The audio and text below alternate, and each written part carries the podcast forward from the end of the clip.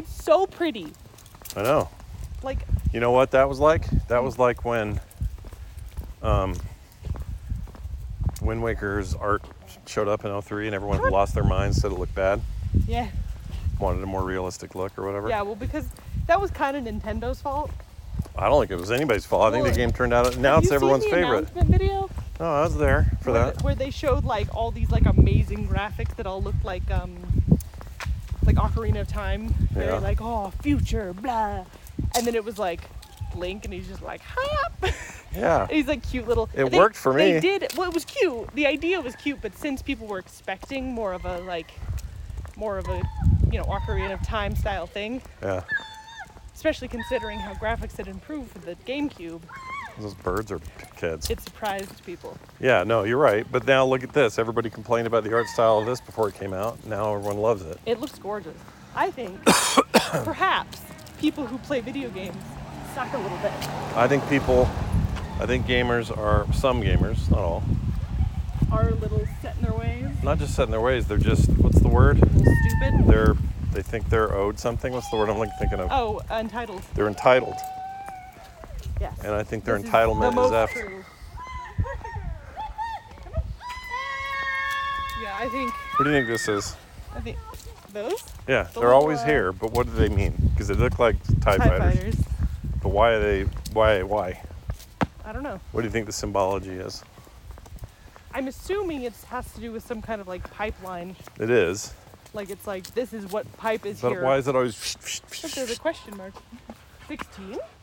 sixteen? sixteen? I don't know. It just must be like a symbol.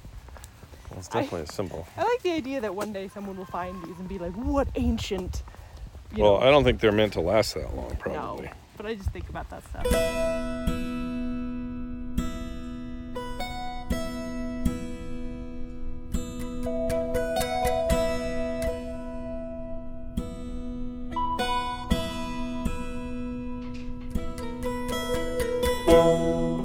This is The Diary. I'm Scott Johnson. Welcome back, everybody. Hope you're well. Thanks, Carter, for hanging out with me at the uh, top of the show. She didn't actually know I was recording that, but she's all good with it now. Um, so, oh, man, what a week. There's a lot going on. Kim got home successfully. Baby didn't come while she was gone, so that's good. My daughter's still uh, technically pregnant. I mean, I guess you're pregnant until the baby's out, right? But, uh, you know, we're waiting on that. Um, they're going to induce her tomorrow if it doesn't start on its own. So we're at the end of the window, basically. And uh, they want to induce, induce her tomorrow if it doesn't start before that. And uh, it, that's good because Kim, you know, I really wanted Kim to be home from this funeral, which also went fine. She was out there with all her siblings and her parents. And uh, the the funeral itself went pretty well. Um Police are still doing it, you know, the investigation. That stuff takes forever and drags out a long time. But it was pretty weird. You know, Kim got to go where the shooting actually happened and saw bullet holes in the house. And there are way more than six bullet holes, by the way. Like, he was shot six times, but there are enough bullet holes that are still visible in the side of the house, and the garage, and, and, and the car in one case, which looks closer to like twelve to thirteen.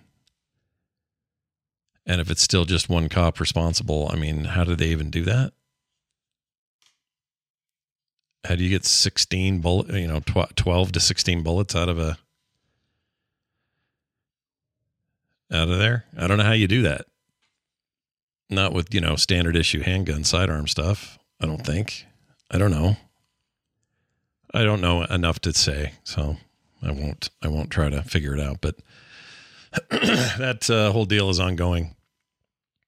Somebody from the Oregonian reached out to me, wanted to talk about it. And I'm like, um, why are you talking to me? I think it's because I'm the, you know, the, if there's a public face in our family, I'm as close as you get to that.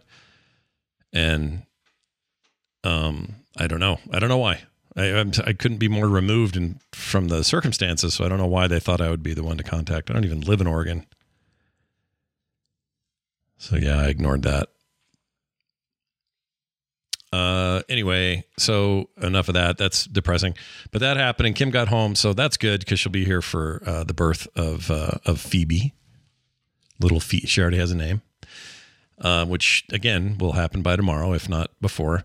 And um, that means we're going to have the boy a bunch. Uh, he'll basically be living here for a day or two uh, while they, you know, do their thing at the hospital. And then they'll, uh, you know, I'm guessing we'll see the baby this weekend. I don't actually know how that's going to work. Hospital's still weird about who can come to the hospital and who can't when it comes to births. So uh, despite, you know, COVID restrictions being laxed more, uh, it's still weird. So they've decided, and I'm totally support them in this, they've decided just to make it, you know, the family. It's just them, her, Dylan, and the baby. And uh, not have a bunch of us sitting around waiting in lobbies and waiting rooms and whatever. Uh, they don't want us to do that. So, which I'm totally fine with. I have no problem with that. So we'll be here with the boy, eagerly awaiting our uh, chance to meet her. So that's going on. And then on top of that, uh, we had a wedding last week toward the end of the week, uh, right before Kim left. And then, um, and then this, on the other end, we have this baby being born. So literally a wedding, a funeral, and a baby. Is that a movie? Could be a sequel to Three Weddings and a Funeral or whatever that was called. Just need to add a birth in there, I guess. Cut down on two funerals. Anyway. Or no, no. It's less weddings. Three weddings and a funeral. So, yeah, we had the right amount of funeral, just not enough w- weddings. Anyway, and then uh, what else? Oh, and then today the little dog, the puppy, uh, Moira, gets a, gets fixed. She's getting her... her uh, whatever you do, what is it with female dogs? Spay? Neuters boys, right? Anyway, they're cutting out her whatevers. And she'll, so now she's going to be all stoned today and have a cone. And, you know, she doesn't know this is happening. So, as you can tell, a lot going on here in the Johnson home. And I'm just, you know, trying to keep everything above board. I'm I'm busy. I got things to do. I got shows to produce. So there's no slowing down really on any of this. I'm glad we took our vacation, our, our week in, uh, on the Alaska cruise. I'm glad we took it before all of this. Well, maybe, maybe we should have done it after all of this. I don't know. But I, I'm glad we did it on a week where really not a lot happened. Pretty quiet. Uh, that week, but, uh, boy, it's not been quiet since. Anyway, couple things here. Got an email from Adam Perkins. I wanted to read his email. It says, Adam from Maine here. My forty-third birthday is next week, and as I work on or work my way through my middle ages, I have been thinking more and more about the idea of success and how an individual measures their own level of achievement and failure. I have two questions for you. Do you specifically have that voice in your head that makes you doubt your own level of achievement? And two, if you do, how do you personally manage that voice and those thoughts? Love the show. Well, Adam, that's a great question. And I don't think, I don't trust people who don't have at least some imposter syndrome slash self-doubt, what, you know, whatever you want to term it. People who don't have that freak me out. They're usually up to no good. no good. I, I shouldn't say that. I mean, whatever. There are plenty of really confident people who are just fine, but I'm, The, the the people I've met who don't have any of those natural human instincts of not measuring up entirely or feeling a little imposter syndrome, if they don't feel that way, it just, something feels off to me. So, so that being said, um, I experience it all the time, my whole life, really, uh, in one form or another, that, that feeling of doubting your own achievements or doubting your own uh, ability to have done a thing before a certain age. I mean, we have these, we have these lines we draw and we go, well, if I'm not a millionaire before I'm thirty, then what are we even doing? Like, you know, depends on who makes the, who makes the predictions, but some people think they should be millionaires before they're thirty. And I feel bad for those people because ninety percent of them are, well, I'm sorry, ninety-nine point something percent of them will never be millionaires before they're thirty. And when they get there, you know, you're just, you're giving yourself a bunch of artificial disappointment that wasn't ever yours to begin with. So that always bums me out. You know, it's a little like uh, when I was a teenager, the big thing was if you could play basketball, you you just assumed you could get into the N B A. Uh, today's version of that is, you know, you're pretty good at Fortnite, so you could probably be a, a mega YouTuber that makes millions of dollars a month or a day. And you never do, except in very small percentages, right? There's not, not everybody can be a giant YouTuber. Not everyone can be a massive basketball star. Hell, even some of the people that make it into the N B A end up not reaching whatever full potential they have. I think about that a lot because uh, there is a tendency culturally to tell our kids that they can be anything they want to be. And it's true. They can. But I think parents could could follow that up with more probability so that they understand the difference between possible and probable and can build for themselves more realistic goals uh, and expectations. And then also, you know, uh, off ramps in case things don't go the way they want to. Backup plans, that sort of stuff.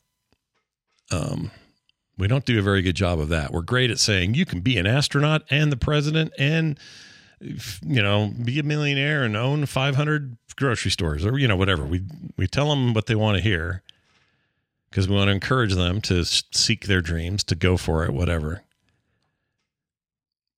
But, you know, I got in an argument with an old friend. I say old because we don't really get along anymore, but an old online friend of mine who has gone a kind of weird direction. But anyway, he said once, uh, something about Jeff Bezos or something, or no, I had said, I know what it was. I was basically pointing out that, um, that Jeff Bezos was an anomaly, not a norm of any sort. And that's true. You could, you could pin that on just about any of those, any of those guys in those, in that category, you know, the billionaires of the world.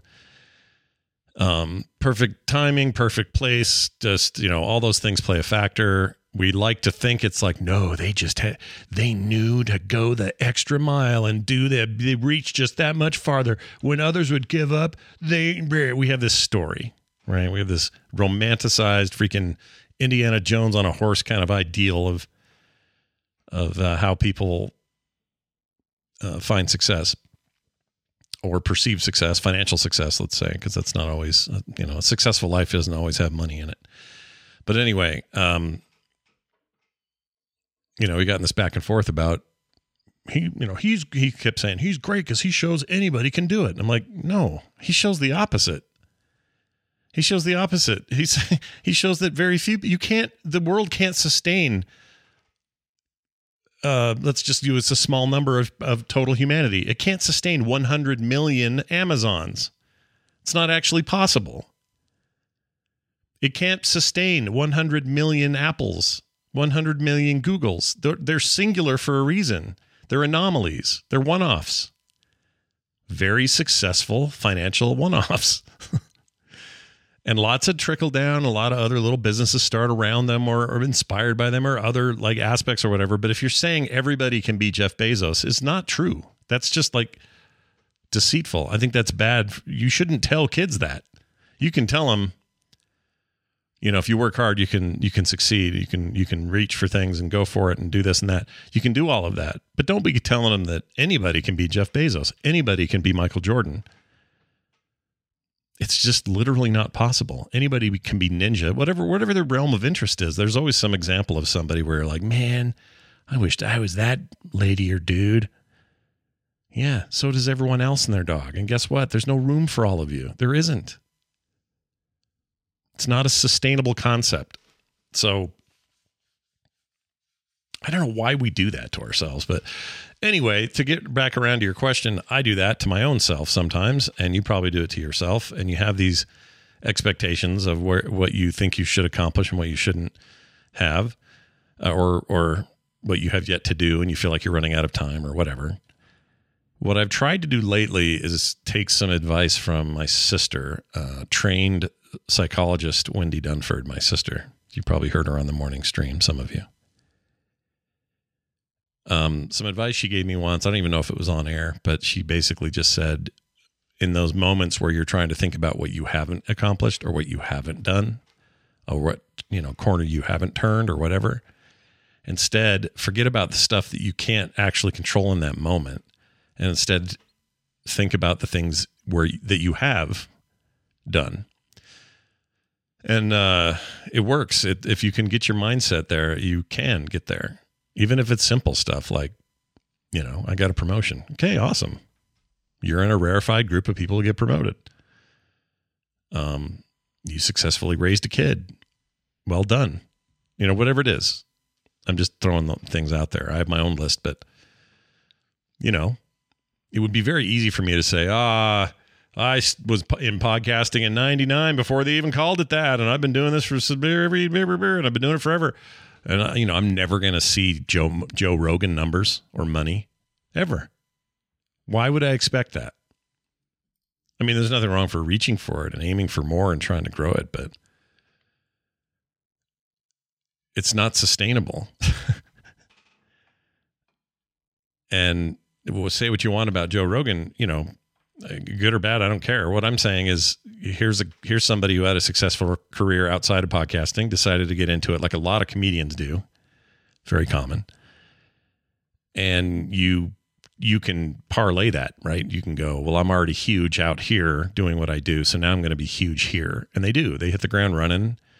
The Marc Marons, the, you know, to some other extent, well, I, I won't name other names, but you know, you know who I mean, you know, the cl- kind of class of podcaster I'm talking about. And I, I begrudge them nothing because I know the math. The math is you came in with a huge following and now that huge following is in your, they're following your podcast. And then you've got a bigger platform on day one. Some of us had to start from zero. And so my mindset is less, how come I don't have the listenership that Joe Rogan does? My my attitude is, my, what I'm trying to have the attitude of is, I have what I have, and it's a whole lot more than nothing. You know, in some ways, at least the podcasting side of it, mine is the greater success. Maybe not, you know, monetarily speaking. It's not what I'm talking about, but the build something from nothing and build it into something tangible is something I'm very proud of. So you have to start thinking that way, right? It's just so easy to compare ourselves to others. The other way I do this is I watch a lot of, I watch Hoarders or Intervention or My six hundred pound Life, or I used to watch Cops until I learned stuff about how Cops runs. I don't like how they do that stuff on there. The behind the scenes on that is pretty, pretty gross. Um, but those kinds of things would, would put my mind back in a place that was like, oh, right. This could be a whole lot harder. I could have this problem. I could have that problem. I could be a naked meth user on the hood of a car, um, waving his junk at a cop. You know, like I have to, it, it's sometimes good for me to see stuff like that and go, and not, not to go, oh boy, they're much more miserable than I am. That's not what I mean. I don't, I'm not trying to use them as props, but I guess in some way I am. If I'm, if I'm, you know, to be completely honest about it, it is kind of the net, net effect of it, but it just reminds me like, oh yeah, I've, I'm doing fine. I thought I was having a bad day, but boy, nothing like that guy. I don't know. It's weird. It's cathartic. Anyway, I hope that answers your question, or at least is, at least broaches the topic uh, that you were aiming for there. Final email from Vorduren. Vorduren. Like Duran Duran, but with vor in front of it. So Vorduren. Vorduren. There we go. I knew Scott would get around to it. On a recent Diary episode, you talked about how you've never been bored, or you're, that you're never bored now, and I just thought I'd give my two cents on the whole topic. First of all, and if you guys, sorry, just to back up, if you guys listen to two episodes ago, I talk about how I'm never bored anymore. I haven't been bored since I was a kid because I just constantly fill my straw with, with stuff. It's never empty. And so I feel like I'm just never bored, and I'm not, and I'm actually saying that's not great to do to yourself. I think I, I think I deserve downtime that equals boredom, because boredom can sometimes be inspirational. It's a way of resetting your brain and having new ideas. Anyway, that's, that's the background on what that conversation was. He goes on to say, first off, I guess I'll define what I mean by being bored. I consider myself bored when I find that I'm not attaining a sufficient level of enjoyment or excitement out of what I'm doing. I think there's a big difference between things I need to do and things I want to do. I'm often bored doing things I need to do, cleaning, laundry, my job, et cetera, but I power through because it's just something I have to do. I never seem to find myself bored when I'm doing what I want to do, aka during my free time. Because if I'm not enjoying what I'm doing, I can swap to something else, watch a T V show, read a book, play a video game, et cetera. And even within those, I can just change from one to the other as desired. Especially at this age of so much content on and off the internet, it's just about impossible to have nothing you can do. Maybe a big difference is our being bored, or uh, differences in our being bored is not having to do with our jobs. Your job is producing content, podcast, drawings, et cetera. So you're quite active, but my job is monitoring a computer system. So literally as long as everything's working, I don't have anything to do. That can and does make for a very boring job, but hey, someone's got to do it if you want to be able to do things on the web. I don't want to go too much detail because of privacy's sake. That's cool. I'm glad to have you at the helm wherever you're at though, though dude. Sounds like you got it under control. Anyways, uh, he says, that's my thoughts on boredom. Keep on, keep, keep on keeping on and having fun. Thanks, Vorduren. Uh, yeah, I mean, it, that's not a bad way to define it. I mean, bad's not the right word. I, the way you've defined it, I think, is fitting for, for a lot of stuff. You know, part of my problem is less about of um, attaining that sense of being bored and just attaining that sense of like, I don't need to be doing anything. I can just sit here and experience my own breathing, the birds I can hear, the quiet of the night, the sun setting, the whatever. Like, in a way, those are all kinds of content, but they're like old school content, you know, the kind of content that people had a thousand years ago. The content that's never not been part of human life. And just to be present in that and not have your brain go, yeah, but I could be doing this or this or this or this or this. And I have to do this and this and this and this and this. I'd rather be doing this, but I could do this. Like so many thises, but really I just need to hear the, the blood pump in my veins, you know? So really what I'm, I think where I, my head is, is it's not so much boredom that I don't experience anymore. It's that I've so completely filled my, uh, my straw. I'll use that as the thing again. I've so filled my straw with marbles that there's just, I don't have any room for an empty, empty straw. Like I wish I could just empty the marbles all at once for like an hour. And then I can just, you know, be present, chill, not think of any of those things. That's hard to do in this age, I think. I really respect people who can. I wish I was better at it. I guess I've never been good at it, but it's a double-edged sword, you know? Blessing and a curse kind of thing for me. Um, and a lot of people, I'm sure, can commiserate with what I'm saying.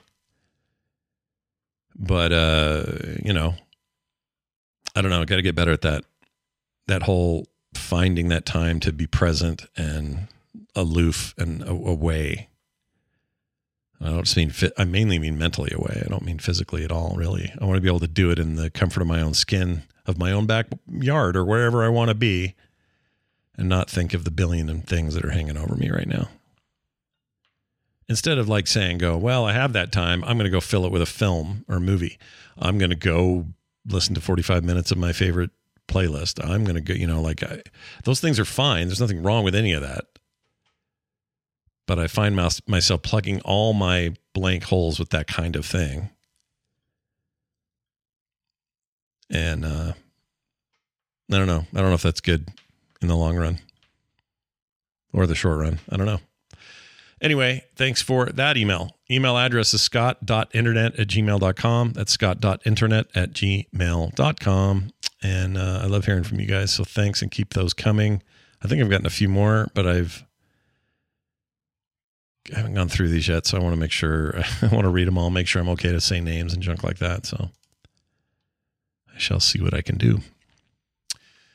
That, I believe, is going to do it for today. Not a lot of new stuff to talk about.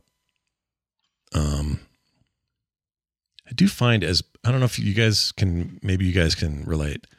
As fall approaches, I'm definitely not eating as well as I did in the summer. Like in the summer, I lost like twenty something pounds. This was a goal, right? Um, wearing my jeans, my pants went down two sizes. Like I was really feeling really good right now. I'm, you know, I'm there, but I can tell that's creeping in. It's like, I want a whole pizza. I hope that soup's nice and creamy. I hope, ooh, bread, sweet. Give me the bread. Like I can feel that those tendencies rising. Really hard for me to avoid if someone's got it in front of me. You know, like if somebody says, oh yeah, my wife baked a brand new loaf of whatever bread. Here you go. Have one. I would love to just go, well, let me just slice off a little bit of that. And that's, you know, that's all I'll need. No, no, no, no. Fall Scott wants to pick at that loaf all day. Pick at the loaf. Loaf picking. Mmm. Anyway. Talking about it helps me uh, think about my choices before I make them. So I'm going to try harder to avoid these tendencies and not become a disgusting horse this year or before this year's up. All right. All right. Have a good one. Send those emails. Be nice to each other. And we'll see you next time on The Diary.